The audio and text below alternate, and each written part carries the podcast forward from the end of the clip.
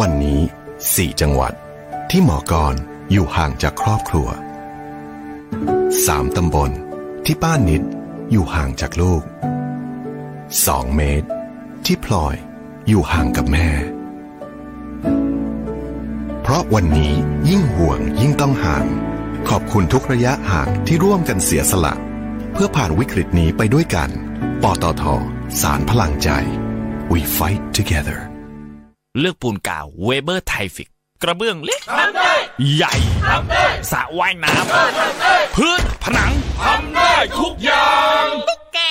บุญกาวดีทำให้เสร็จไวลูกค้าพอใจได้ไปปาร์ตี้ทำเสร็จปุ๊บได้เงินใหม่มีเงินทันใดใช้กินของดีทำเยอะยิ่งมีหน้าตาได้แฟนขับมาชื่อเสียงโด่งดังอะทำเก่งยิ่งได้ไม่สวยครอบครัวร่ำรวย โอ้ยชีวิตดีงานดีชีวิตดีเลือกได้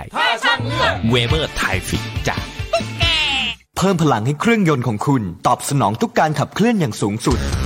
ด้วยเวลลอยนิวตรอนซูเปอร์คอมมอนเรลน้ำมันเครื่องสังเคราะห์ชั้นนำที่ได้มาตรฐาน API CK4 ช่วยให้เครื่องยนต์สะอาดประหยัดเชื้อเพลิง เพิ่มกำลังรอบได้อย่างเต็มที่ เหมาะกับเครื่องยนต์ดีเซล common rail ของรถกระบะและ SUV ตอบสนองทุกการใช้งานของเครื่องยนต์ด้วยเวลลอยนิวตรอนซูเปอร์คอมมอนเรลกระป๋องสีทอง เวลลอย ลื่นเหลือล้น ทนเหลือหลาย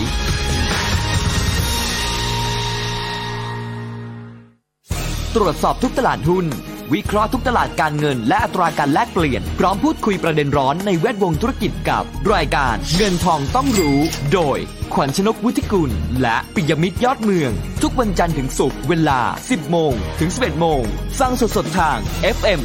90.5 ออนไลน์ www.smartbomb.co.th และ on mobile application Smart Bomb Radio สถานีวิทยุกรมการพลังงานทหาร พลังงานทหาร พลังการทำไทย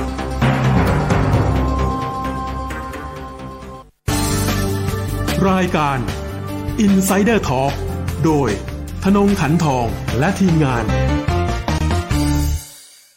น้ำมันเครื่องเวลลอย เวลลอย ลื่นเหลือล้น ทนเหลือหลาย สวัสดีครับ ขอต้อนรับเข้าสู่รายการ Insider Talk ครับท่านผู้ฟังสามารถติดตามรายการนี้ได้ทุกวันจันทร์ถึงศุกร์ เวลา 7นาฬิกา30 นาทีถึงเวลา 8นาฬิกาทางมิติข่าว 90.5 ดำเนินรายการโดยผมธนงขันทองและทีมงาน ในขณะที่เศรษฐกิจของโลกกำลังอยู่ในช่วงที่อ่อนแอ และวิกฤตนะครับ จากการแพร่ระบาดของโคโรนาไวรัส เราเห็นตลาดการเงิน มีความผันผวนอย่างสูงเลยทีเดียวนะครับทำให้นักลงทุนส่วนมากตอนนี้หันไปให้ความสนใจ กับการลงทุนในทองคำเป็นอย่างมากเลยทีเดียว ตามรายงานล่าสุดของ Bank of America นะครับ ทองคำขณะนี้นะครับกำลังมุ่งหน้าไปสู่การทำระดับราคาที่สูงขึ้น โดยในอีก 18 เดือนข้างหน้าอาจจะสูงขึ้น 78%นะครับ ไปแตะระดับ 3,000 เหรียญ ต่อออนซ์เลยทีเดียวนะครับ นี่คือรายงานล่าสุดของ Bank of America นะครับ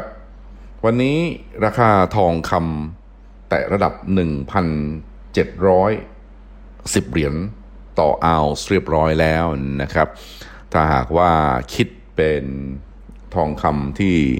ซื้อขายในบ้านเรานะครับ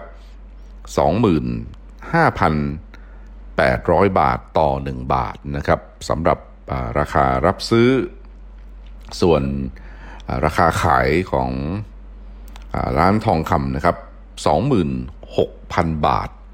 ต่อ 1 บาท ซึ่งเป็นราคาที่นักลงทุนบ้านเรารอคอยมาเป็นเวลานานนะครับ หลังจากที่หลายคนติดดอยอยู่ในระดับนี้นะครับ กลับมาดูรายงานของ Bank of America ได้บอกต่อไปว่า ในขณะที่ตัวอัตราการเจริญเติบโตของเศรษฐกิจเนี่ยมีการหดตัวกันอย่างรุนแรง รวมทั้งรัฐบาลของประเทศต่างๆ ทั้งหลายมีการดำเนินนโยบายทางด้านการคลัง เพื่อออกมากระตุ้นเศรษฐกิจ และงบดุลของธนาคารกลางนะครับ หมายความว่าธนาคารกลาง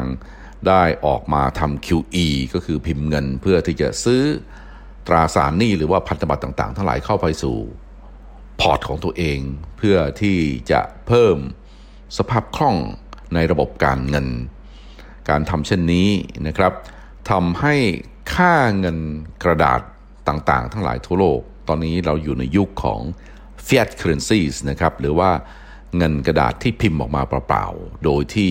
ไม่มีหลักทรัพย์หนุนหลังนะครับ เงินกระดาษจะอยู่ภายใต้แรงกดดันที่จะต้องอ่อนค่าลงไปเรื่อยๆ ทั้งนี้เนื่องจากว่ามีการเพิ่มปริมาณนะครับ money supply หรือว่าปริมาณของเงินกระดาษเข้าสู่ระบบค่อนข้างที่จะมากเลยทีเดียว นักลงทุนจึง หันไปให้ความสนใจกับการลงทุนในทองคำนะครับ นี่คือรายงานล่าสุดของ Bank of America เนื่องจากว่า US Federal Reserve หรือว่าธนาคารกลางของสหรัฐได้ให้แรงเวี่ยงนะครับที่หนุนหลังเพียงพอนะครับสำหรับการลงทุนในทองคำที่น่าสนใจนะครับแบงก์อเมริกาบอกว่างบดุลของเฟด ตอนนี้นะครับถ้าหากว่าเทียบกับ GDP แล้วอาจจะเพิ่มจาก 20%ของ GDP ของสหรัฐนะครับ GDP ของสหรัฐตอนนี้อยู่ที่ประมาณ 21 ล้านล้านเหรียญ 20%ก็ประมาณ 6 ล้านล้านกว่าเหรียญนนะครับ จะไปแตะที่ระดับ 40%ของ GDP ในปีนี้นะครับ ซึ่งถือว่าเป็น ตัวเลขที่ค่อนข้างที่จะ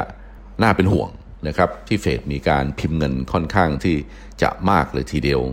40%ก็จะประมาณ 9 ล้านล้าน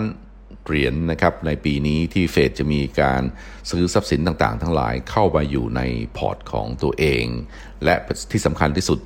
เฟดหรือว่าธนาคารกลางของสหรัฐไม่สามารถจะพิมพ์ทองคำออกมาได้ เนื่องจากว่าทองคำ เป็นแร่ธาตุนะครับที่อยู่ใต้พื้นดิน เป็นแร่ที่หายากนะครับทองคำเป็นสิ่งที่มนุษย์ใช้นะครับเป็นสื่อในการแลกเปลี่ยน เป็นแร่ธาตุที่เราเอามาทำเครื่องประดับมาทำเป็นพระพุทธรูปหรือว่าสิ่งของที่มีค่า แต่ว่าเงินกระดาษเนี่ยจะพิมพ์ออกมาเท่าไหร่ก็ได้ และเฟดตอนนี้ไม่ได้ใช้แท่นพิมพ์ธรรมดานะครับ แต่ว่า ใช้มือกดที่แท่นพิมพ์นะครับแท่นพิมพ์คอมพิวเตอร์ก็สามารถที่จะสร้างเงินได้อย่างมหาศาลเลยทีเดียว Bank of America รายงานต่อไปว่านะครับถ้าหากว่ามองข้ามช็อตไป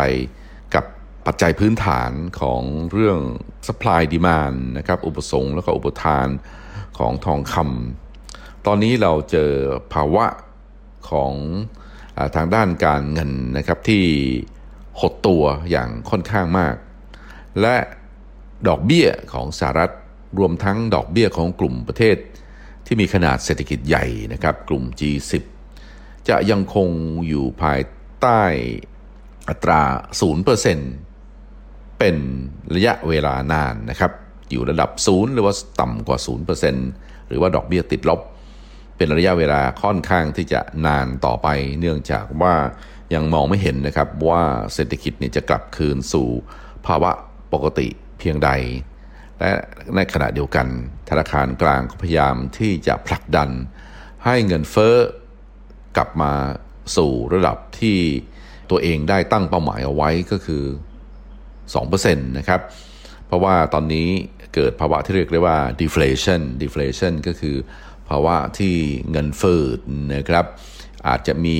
เงินท่วมระบบจริง แต่ว่าเม็ดเงินนั้นไม่ได้ไหลเข้าสู่ภาคธุรกิจนะครับทำให้เกิดสภาพที่เรียกได้ว่า liquidity trap หรือว่ากับดักสภาพคล่องอยู่ ราคาทองคำเริ่มต้นนะครับที่จะไต่หรือว่าทำราคาตั้งแต่ช่วงเดือนกันยายนปี 2018 ตอนนั้นนะครับ มีการตั้งเป้าหมายหรือว่ามีการเทรด ราคาทองคำอยู่ที่ประมาณ 1,465 เหรียญต่อออนซ์หลังจากนั้นนะครับราคาทองคำได้ทำราคาเพิ่มขึ้น 15%เป็น 1,689 เหรียญต่อออนซ์นะครับในช่วงวันพุธนะครับที่ผ่านมา ราคาทองคำสามารถที่จะยืนเหนือ 1,700 เหรียญต่อออนซ์นะครับ และอย่างที่ผมได้เรียนให้ฟังได้ทราบนะครับในช่วงเช้าวันนี้นะครับ วันที่วันพฤหัสบดีที่ 23 เมษายนราคาทองคำได้แตะระดับ 1,710 เหรียญต่อออนซ์ได้เรียบร้อยแล้วนะครับ Bank of America รายงานต่อไปว่าตลาดทองคำยังคง มีช่องว่างนะครับที่จะวิ่งต่อไป และก็จุดที่ที่เรียกว่าจุดปะทุนะครับที่ทำให้ราคาทองคำวิ่งต่อไปได้ ก็คือการขยายระยะเวลาของการล็อกดาวน์หรือว่าการปิดเศรษฐกิจ ปิดเมืองปิดประเทศนะครับ ซึ่งน่าจะขยายต่อไปอีกประมาณหลายสัปดาห์จนกว่า ประเทศต่างๆ ทั้งหลายจะพิจารณาว่าสามารถที่จะควบคุมการแพร่ระบาดของโคโรนาไวรัสได้ นี่คือการประเมินล่าสุดนะครับของทางด้าน Bank of America มาดูความเห็นของนายแม็กซ์ไคเซอร์นะครับซึ่งเป็นพิธีกรของ The Keiser Report ของช่อง RT นะครับซึ่งเป็นช่องทีวีของทางด้านรัสเซีย เขาได้ให้สัมภาษณ์นะครับกับสื่อ RT ว่าเดิมทีนักเศรษฐศาสตร์นักลงทุนจะมองว่าทองคำเป็นทรัพย์สินที่ไม่มีประโยชน์ ไม่ควรน่าลงทุน เนื่องจากว่าซื้อไปแล้วก็ต้องหาที่เก็บ เก็บในตู้เซฟ เก็บไว้เปล่าๆไม่ได้เกิดประโยชน์อะไร มีหนำซ้ำนะครับยังไม่ก่อให้เกิดรายได้ สู้เอาเงินนั้นไปลงทุนในตลาดบอลจะดีกว่า เพราะว่าในลงทุนในตลาดบอลยังจะได้ยิวได้ดอกเบี้ย ส่วนลงทุนในหุ้นก็ได้ส่วนล้ำนะครับของราคาหุ้นหรือว่ามีส่วนความเป็นเจ้าของของหุ้นนะครับ นี่คือสิ่งที่นักลงทุนนักเศรษฐศาสตร์ ดูหมิ่นดูแคลนการลงทุนในทองคำมาตลอดระยะเวลาที่เศรษฐกิจของสหรัฐ บูมมาก ๆ เลยทีเดียว ทั้งนี้เนื่องจากว่า U.S. Federal Reserve นะครับมีการพิมพ์เงิน เพิ่มสภาพคล่องทำให้ตลาดเงิน และก็ตลาดทุนบูม ถึงแม้ว่าจะต้องอยู่ในวงจรของเศรษฐกิจที่ crash นะครับ ปี 2000 เราได้เห็นตลาด crash จากวิกฤตการณ์ .com ปี 2007 นะครับตลาดก็ crash หรือว่าพังลงมา จากวิกฤตการณ์ของ subprime หรือว่านี้ที่ด้อยคุณภาพ สินเชื่อที่ปล่อยให้กับผู้กู้ที่ไม่มีคุณภาพในอสังหานะครับหรือว่าซื้อบ้าน ปี 2008 เกิดวิกฤตการณ์ Lehman Brothers หรือว่าบริษัททางด้านการเงินชั้นนำของสหรัฐ เกิด collapse นะครับพังทลายลงมา ทำให้เกิดวิกฤตที่เรียกกันว่าวิกฤตแฮมเบอร์เกอร์ทางเฟดต้องเข้าไปพิมพ์เงิน ถึงแม้ว่าช่วงแต่ละช่วงนะครับของวิกฤตการทางด้านการเงินนักลงทุนก็ตั้งความหวังว่า เดี๋ยวเฟดก็เข้ามาอุ้มเองนะครับ และราคาของทรัพย์สินในตลาดการเงิน หรือว่าตลาดทุนต่างๆ ทั้งหลาย จะกลับฟื้นคืนมาด้วยเหตุนี้เองจึงมองข้ามการลงทุนในทองคำมาตลอด ล่าสุดมานี้เราเข้าสู่วิกฤตการณ์ของโคโรนาไวรัส ที่มีผลต่อเศรษฐกิจอย่างค่อนข้างที่จะรุนแรง บางคนมองว่าเรากำลังเข้าสู่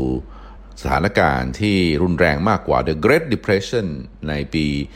1929 เสียอีกจากการที่มีการล็อกดาวน์ทำให้เศรษฐกิจไม่สามารถที่จะ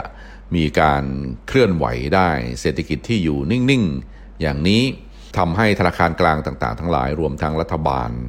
ต้องใช้มาตรการทางด้านการเงิน และมาตรการทางด้านการคลัง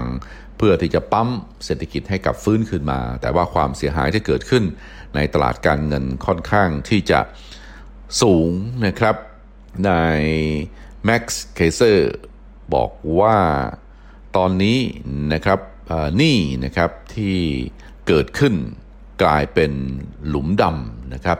ทำให้การพิมพ์เงินเข้ามาไม่รู้เหมือนกันนะครับ ว่าจะพอหรือไม่ แต่พิมพ์เท่าไหร่ก็เหมือนกับว่าจะถูกหลุมดำเนี่ยดูดเข้าไปนะครับ ไม่สามารถที่จะกระตุ้น GDP ให้มีอัตราการเจริญเติบโตได้ทำให้นักลงทุนหลายคนตอนนี้หันมาให้ความสนใจกับทองค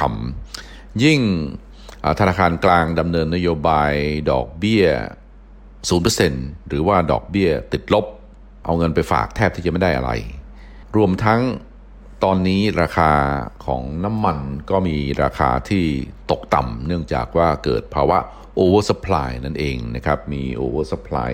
ของราคาทองคำทำให้อของราคาน้ำมันทำให้ราคาน้ำมันตกต่ำเป็นประวัติการเลยทีเดียวในช่วงวันจันทร์ที่ 20 เมษายนที่ผ่านมาเราได้เห็น ราคาทองคำฟิวเจอร์สในตลาด US West Texas Intermediate นะครับ ติดลบไปประมาณ 37 เหรียญต่อบาร์เรลนะครับ ในวันนั้นวันเดียวนะครับ ซึ่งเป็นเรื่องราวที่ไม่เคยเกิดขึ้นมาก่อนทั้งนี้เนื่องจากว่าผู้ที่ซื้อน้ำมันหาที่เก็บไม่ได้นะครับ แหล่งเก็บน้ำมันแท้งฟาร์มต่างๆ ทั้งหลาย storage เเต็มไปหมดเลยตอนนี้นะครับไม่สามารถที่จะหาที่ที่จะบรรจุได้นะครับทำให้ผู้ขายหรือว่าผู้ซื้อทองคำฟิวเจอร์สกระดาษนะครับสำหรับส่งมอบในเดือนพฤษภาคมเนี่ยต้องรีบเทขายออกมาทุกราคา เนื่องจากว่าไม่ต้องการที่จะรับมอบน้ำมัน physical นั่นเอง ราคาน้ำมันที่ตกต่ำนะครับในช่วง นี้นะครับวันนี้ผมดูรายงานของ West Texas Intermediate นะครับไปอยู่ที่ระดับ 14 เหรียญ 30 เซนต์นะครับต่อ 1 บาร์เรล ส่วนราคาน้ำมันเบรนท์นะครับ Brent Crudeที่ซื้อขายกันนะครับที่ทะเลเหนือนะครับของยุโรป อยู่ที่ระดับ 20 เหรียญ 37 เซนต่อ 1 บาร์เรล ราคาน้ำมันไม่สามารถที่จะ พยุงนะครับความมั่งคั่งได้อีกต่อไปเดิมทีนะครับนักลงทุนก็นิยมลงทุนในน้ำมันเนื่องจากว่าน้ำมันก็เป็นทรัพย์สินอย่างหนึ่งที่มีค่ามากๆ เนื่องจากว่าทุกคนต้องใช้น้ำมัน แต่เวลานี้เกิดเหตุชัดดาวของทางด้านเศรษฐกิจทำให้ความต้องการใช้น้ำมันลดลง 30%แต่มีความเป็นไปได้นะครับอาจจะลดลงไป 50%หรือว่าถึง 60% ก็เป็นไปได้ทำให้น้ำมัน ล้นโลกอยู่ในเวลานี้ และราคาตกต่ำเป็นประวัติการเลยทีเดียว เพราะว่าคนต้องอยู่บ้านไม่ใช้รถเหมือนเดิม เดิมทีขับรถไปทำงานทุกวันตอนนี้แทบที่จะไม่ได้ขับรถยนต์นะครับ เครื่องบินต้องจอดเรียงรายกันเป็นแถวที่สนามบินไม่ได้ไม่ได้มีการใช้เครื่องบินต่อไปยิ่งสหรัฐอเมริกา มีการชัดดาวเรื่องการบิน ไม่ให้มีการบินระหว่างสหรัฐกับยุโรปสหรัฐกับเอเชีย ความต้องการน้ำมันนึกภาพเอานะครับ ลดลงอย่างมหาศาลทำให้น้ำมันตอนนี้ที่ผลิตออกมา ล้นโลกเป็น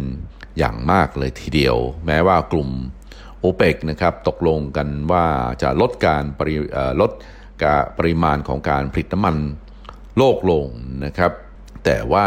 จังหวะเวลานี้ อาจจะไม่ทันการนะครับ จนกว่าเราจะได้เห็นสัญญาณที่ชัดเจน จากการที่รัฐบาลประเทศต่างๆ ทั้งหลายโดยเฉพาะอย่างยิ่งสหรัฐอเมริกายุโรป มีการส่งสัญญาณว่าจะเริ่มเปิดประเทศ จากการที่สามารถที่จะควบคุมผู้ที่ติดเชื้อโคโรนาไวรัสได้ ตอนนั้นสถานการณ์ถึงจะ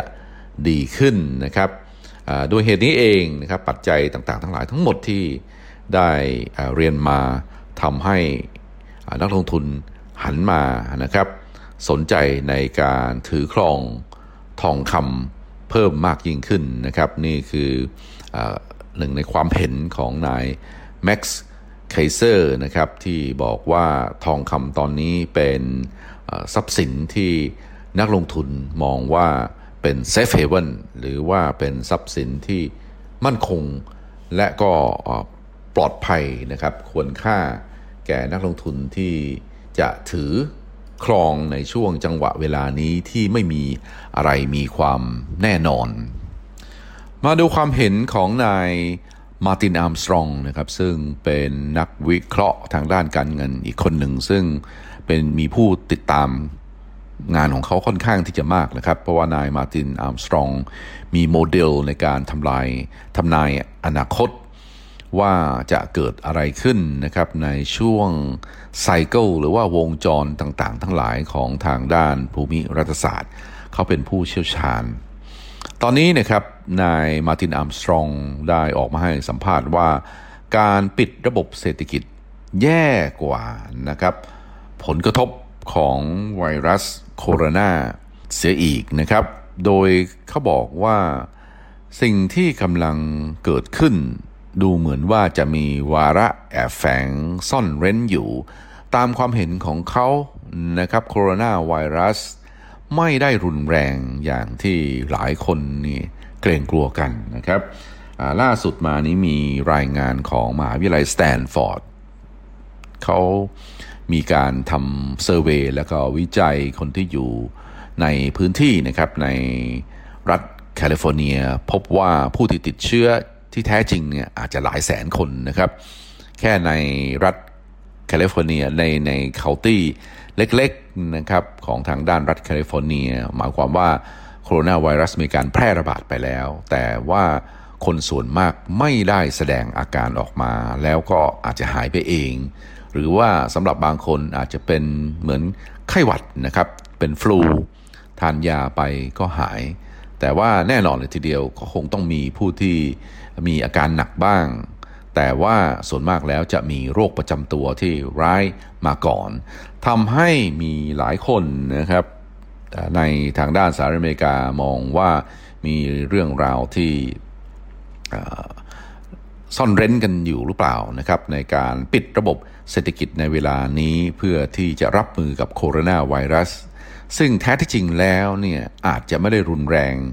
อย่างที่เรากลัวกันนะครับ นี่คือความเห็นของนายมาตินอาร์มสตรอง โดยนายมาตินอาร์มสตรองให้สัมภาษณ์บอกว่า องค์การอนามัยโลกเป็นส่วนหนึ่งขององค์การสหประชาชาติ และองค์การสหประชาชาติ มีวาระแอบแฝงในเรื่องของ climate change นะครับ หรือว่าในเรื่องการเปลี่ยนแปลงของอภูมิอากาศของโลก เรื่องโลกร้อนนะครับ ต้องการที่จะควบคุม และก็ดูแลเรื่องนี้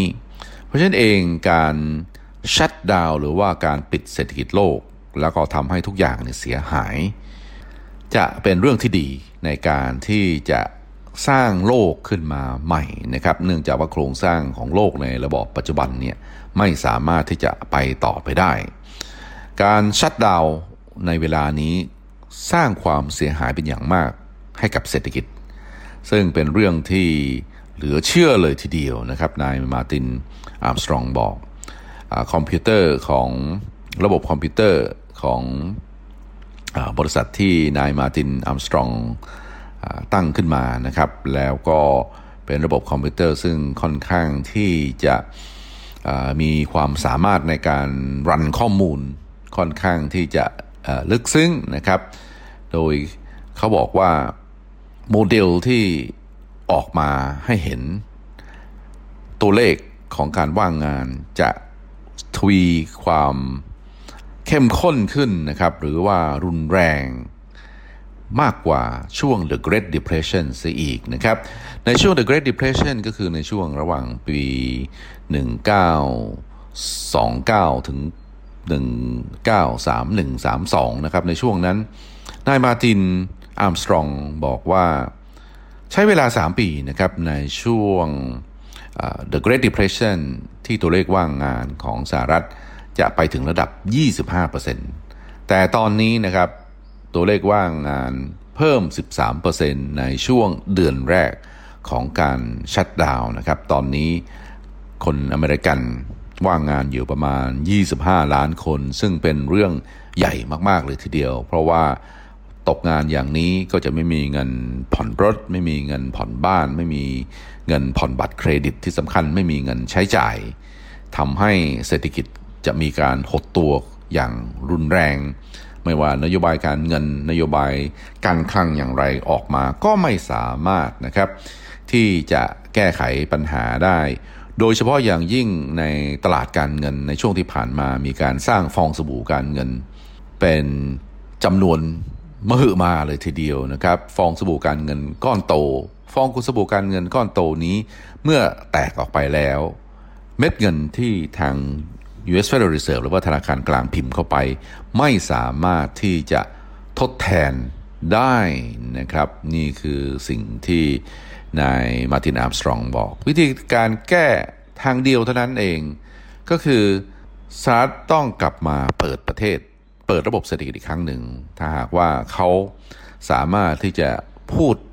ตรงๆกับประธานาธิบดีโดนัลด์ทรัมป์ได้ เขาจะบอกว่าเขาประธานาธิบดีโดนัลด์ทรัมป์จำเป็นที่จะต้องเปิดเศรษฐกิจอย่างทันที และจำเป็นที่จะต้องตั้งอายการสืบสวนพิเศษขึ้นมา